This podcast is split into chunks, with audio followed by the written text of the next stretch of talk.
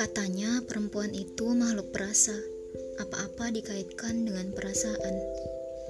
Allah memberikan kemuliaan itu untuk beberapa peran.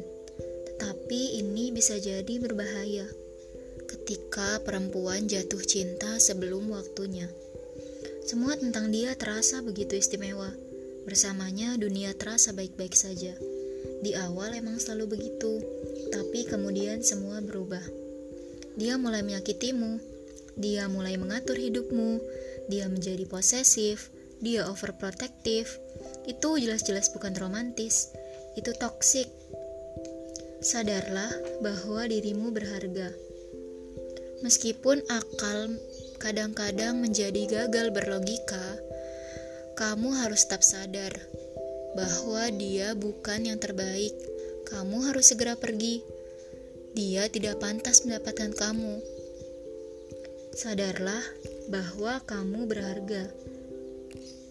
Bahkan jika menurutmu kamu telah kehilangan segalanya, nilai dirimu tidak berkurang sedikit pun dari sebelumnya.